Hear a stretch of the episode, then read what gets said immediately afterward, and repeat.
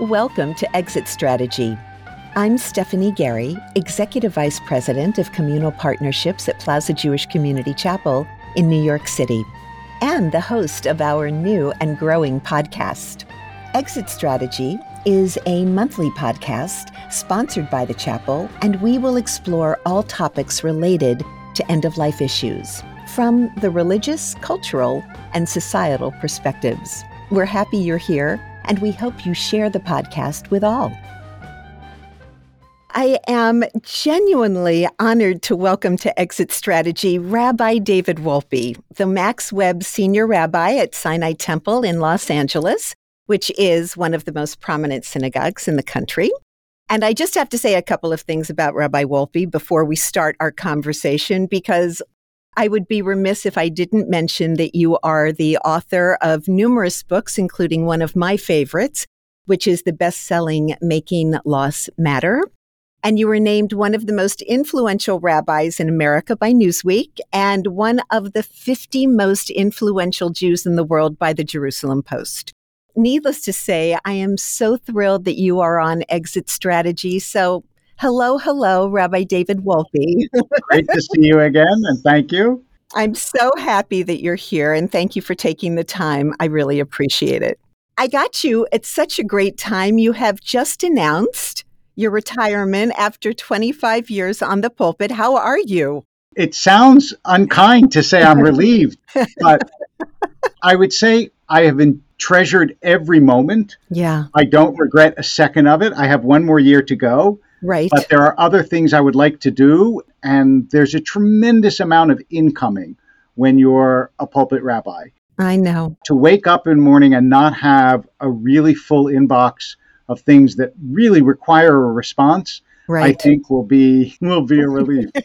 I know. But wait, in, in 2023 you are then headed to the Harvard Divinity School where you'll be a visiting scholar, and that's pretty wonderful. I'm sure you're really looking forward to that next step. I am for lots of reasons. Both my parents were from Boston. I used to go there as a kid to visit my grandparents.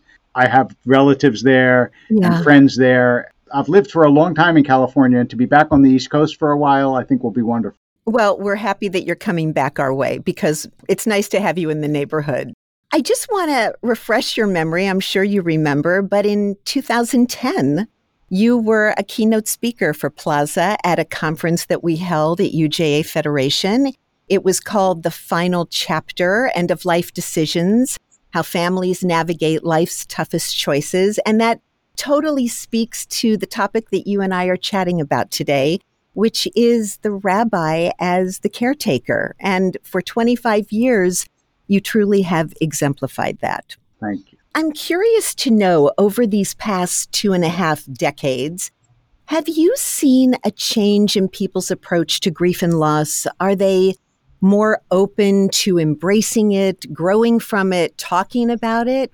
What's your perspective on that? I think that the kind of work that Plaza has done has really had an impact on people because you see now that even though people are much more open to general topics of gender, sexuality, race, all these things. It's still the opening of death is much harder. Yeah. And so the work has been slower, but I think it's been pretty steady. People are no longer new to end of life decisions. Hospice mm-hmm. is no longer an unusual enterprise for people. Right. The question of do you prolong this life until the last possible moment, no matter its quality, no matter its suffering, is a much more living question than I think it was even 10 years ago. I think you're right. And I'm pleased to say, and I thank you for the acknowledgement, that Plaza has done a lot in the community. And, and we have certainly seen a change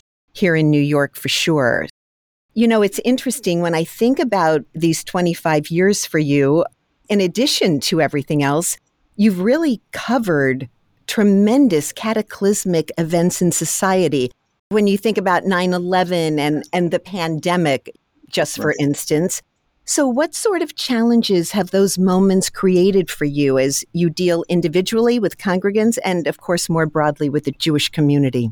Uh, this is going to sound very strange. okay. One of the advantages I had as a rabbi is in the last 20 years, I've gone through a brain tumor and lymphoma.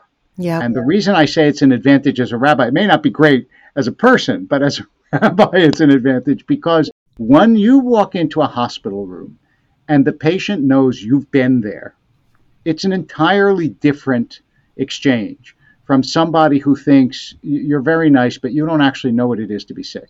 Yes. Because sometimes I think there are two tribes in the world the sick and the well.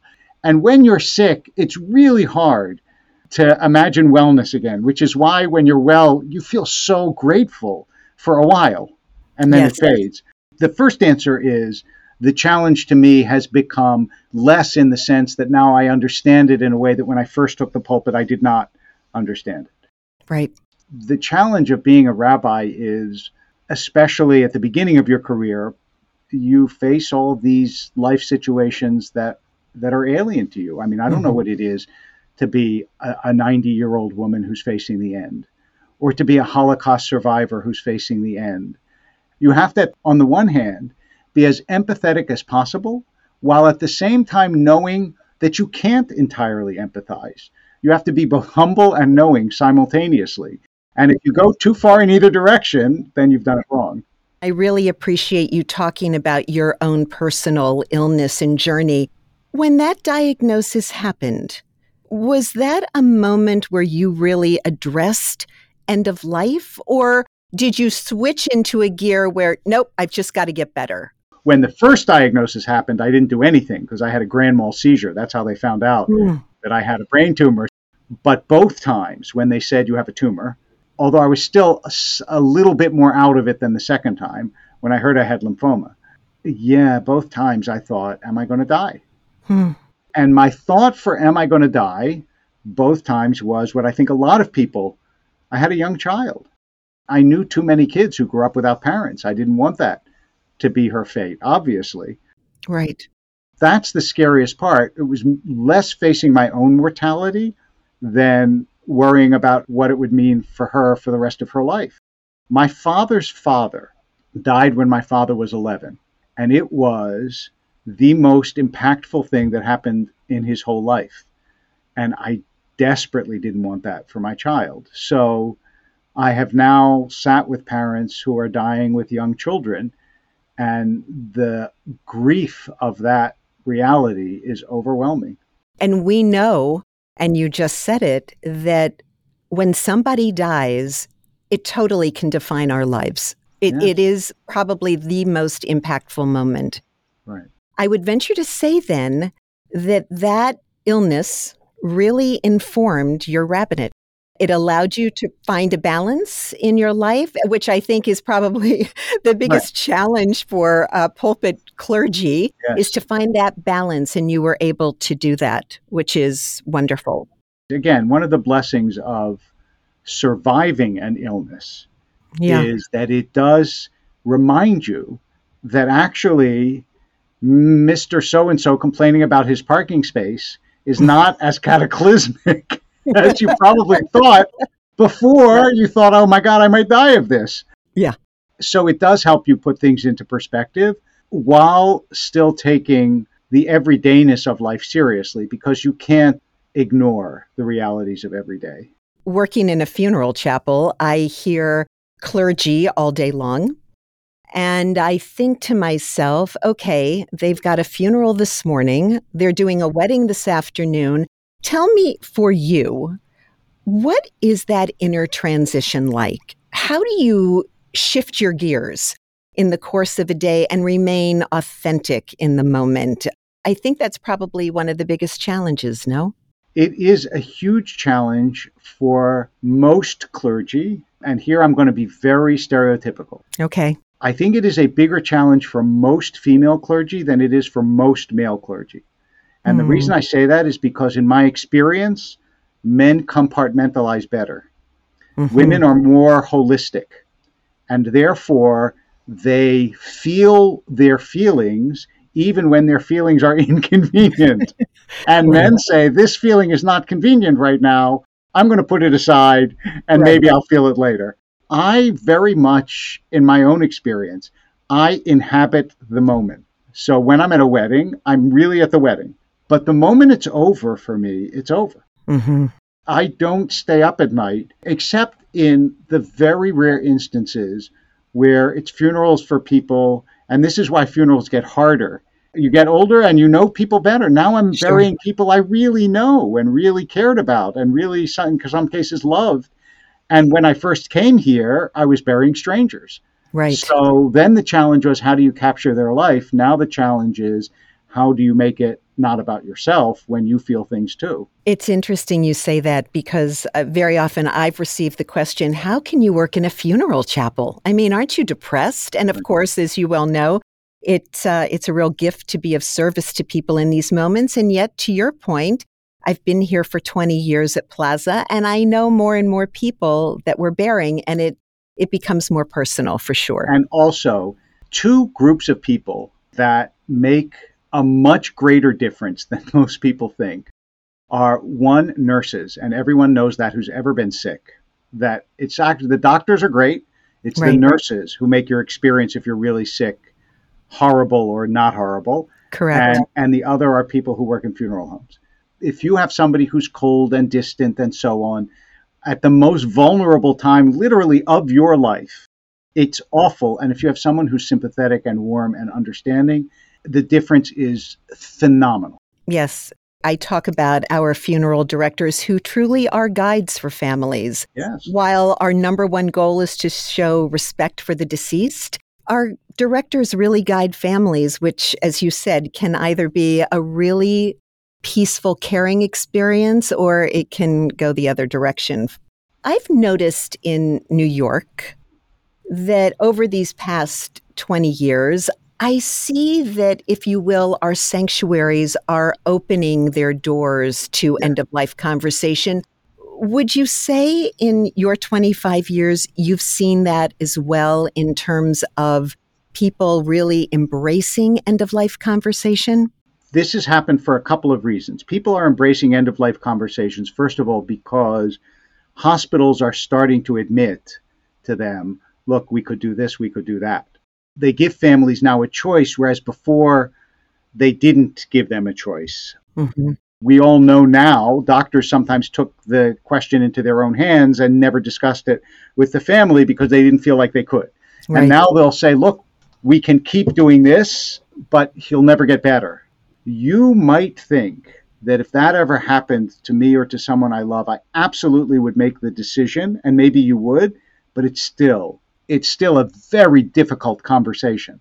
But increasingly we're having it first of all because we're given the choice, and second because there is a a, a deinstitutionalization of death. Mhm. Everybody used to die hidden away in hospitals where people wouldn't see and people wouldn't know.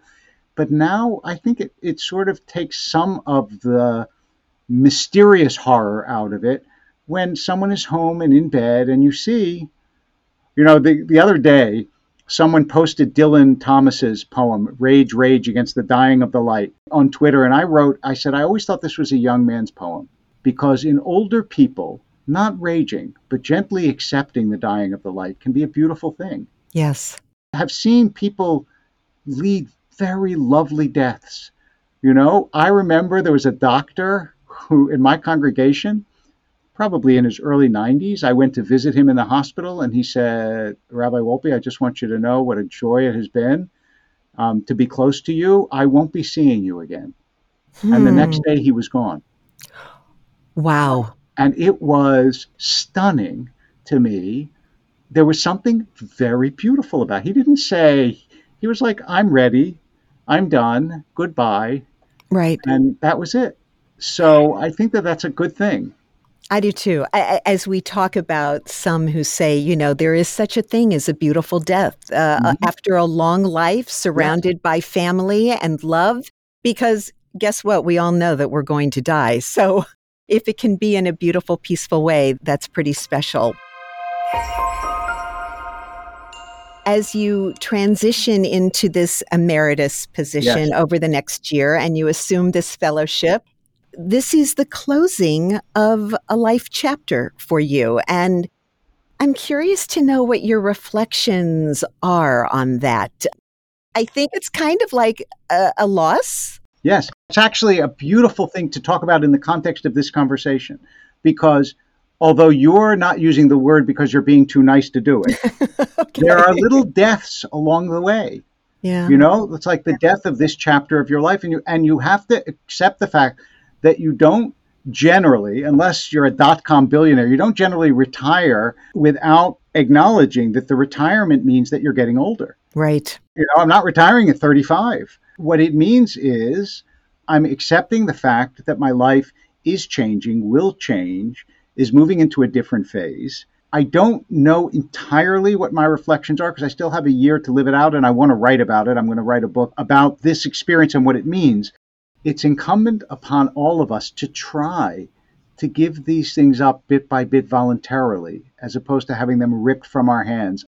When I announced to the congregation, when I gave the sermon, the first sermon after I sent out the letter, I said, You know, when my father retired, people were, were howling for him to stay. And I said to him, Dad, why, why are you retiring? People are like begging for you to stay. And he said, David, I would rather leave when they beg for me to stay than stay while they're begging for me to leave. Me to leave, right? Exactly. That acceptance is incredibly important. Yeah, and it's true. The reality is, I've been in my position for 20 years. I love my work, and yet I need to think about right. just this for sure.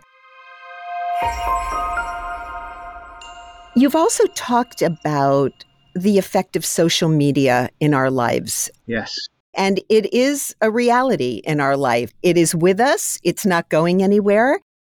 I really want to know how you think it has affected our ability to grieve and approach transitions in in a different way. I mean, think about Zoom funerals and Zoom Shiva Tell me, what do you think about that? Well, the first thing that came to mind when you said that, before you said Zoom sh- funerals and Shiva, which I will get to in just a 2nd mm-hmm. is that grief has become much more performative. That is, we put on social media, I lost my mother, and we want everybody, many people whom we don't know, to say, I'm so sorry for you, I'm sorry for your loss.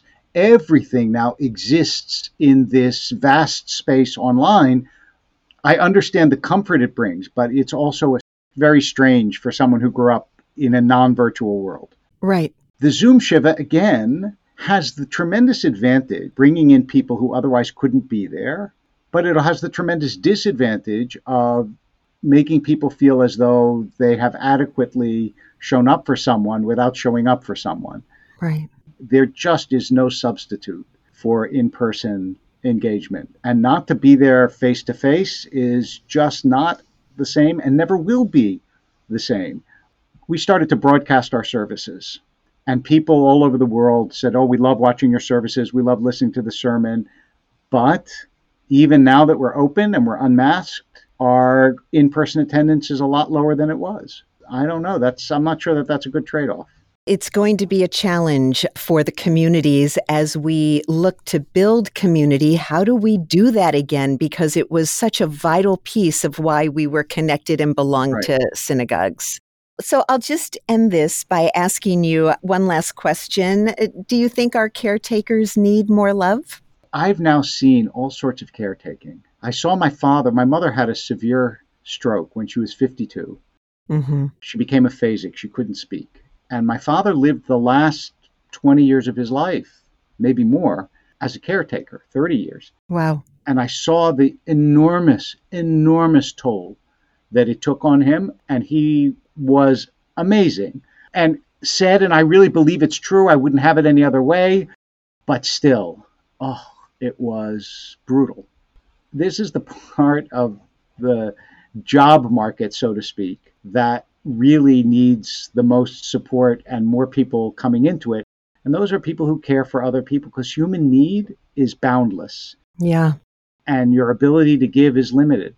I see this all the time. Rabbis are one example, but there are so many examples of people who take care of other people, and yet other people, even while appreciating it, need more than people can give. Right. Yeah, caretakers suffer from just a fatigue that they don't even allow themselves to feel is just. Because how can you feel bad about the fact that you're taking care of somebody who's sick? Right. but you're a human. Exactly. Beings are limited. And so, yes, caretakers are exhausted and and beautiful souls and need other people to tell them how wonderful they are and to give them a break. Right. And I know that our clergy, as caretakers, they're in need of that as well. They've been working really hard these past couple of years. The pandemic has been really, really difficult because, first of all, everybody has gone through it. Yeah. And let me just give you an image that was very powerful for me. I was listening to a podcast with Nicholas Christakis, who's a professor at Yale, studies plagues and pandemics, and he says, when the tsunami hits, you just try to stay alive. He said, when the tsunami recedes, you see the damage. Hmm. And now the pandemic tsunami is receding. So I think we're going to see all sorts of damage, not just financial, but emotional, spiritual, that everybody is going through. And we're going to have to take care of each other. Absolutely. And we need to be sensitive to that and mindful of that for sure. Rabbi David Wolpe, thank you so much. And you and your sacred work. Thank you. Needless to say, I, I follow you on Facebook and everywhere else, so I'll keep track of you. I'll make sure I know where you are. It's a deal. As the host of Exit Strategy, I thank you for tuning in to what I hope was an informative and illuminating conversation about this end of life issue. I urge you to visit our show notes, and there's an email listed there. So if you have any questions, send them my way. In the meantime, please share this episode with anyone you know who may be interested and subscribe to Exit Strategy. Wherever you listen to your podcasts each month, we'll renew our conversation with another topic, and I'm really happy you're along for the ride. I'm Stephanie Garry, and this is Exit Strategy.